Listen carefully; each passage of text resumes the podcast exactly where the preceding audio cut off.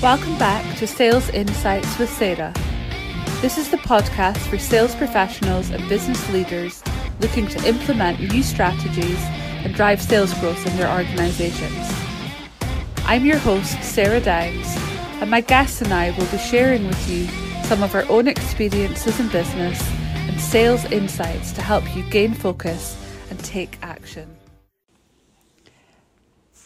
Hi, everyone, and welcome back to the Sales Insights with Sarah podcast. So, today I would like to ask you a question Do you believe that selling is harder in a digital world?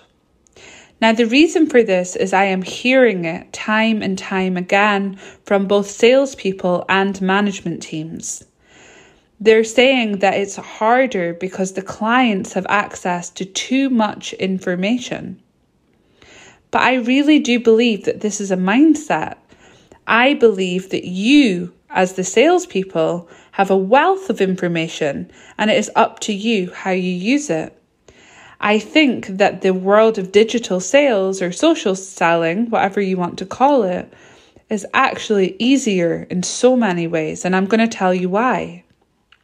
So, yes, our clients have access to more information, but that also means that they're qualifying what they want to buy and how they want to buy it way before you have a conversation. So the conversations you're having should be more qualified. You also have access to more information than ever before to use to your advantage. For example, you can find out their prospects' turnover, their headcount, their financial results, who are in the leadership team, probably their contact information. PR that's been released, it could be awards they've won, contract wins, business structure changes such as merger and acquisition.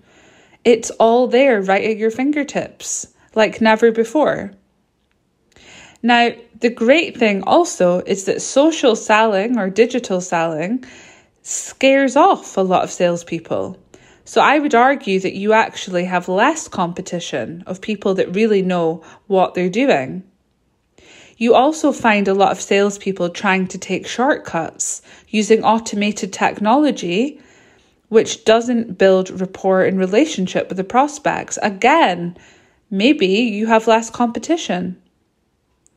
Now, I think we can either stay in the mindset of our clients have access to too much information, our competitors all around the world have access to our clients more so than when they had to, you know, be on the doorstep or at the exhibition with the clients. You can use it as an excuse or you can use it as an advantage. Use it in, as a way to really get to know your prospects and your clients Really get to understand the people in which you're going to be selling to. What are the company motivations, but also what are those individual motivations? I see it as a great advantage and something that we should really take on board and learn how to do well. But so many sales teams and management teams are still using it as an excuse. Again, I'll go back to the question I asked at the start do you believe that selling is harder in a digital world? I really hope that if your answer was yes at the start of this episode, that within three and a half minutes I've managed to maybe change your mind. But please do go out there and use th- this to your advantage and feel the results for yourself. I'll speak to you soon. Thank you for listening to the Sales Insights with Sarah podcast.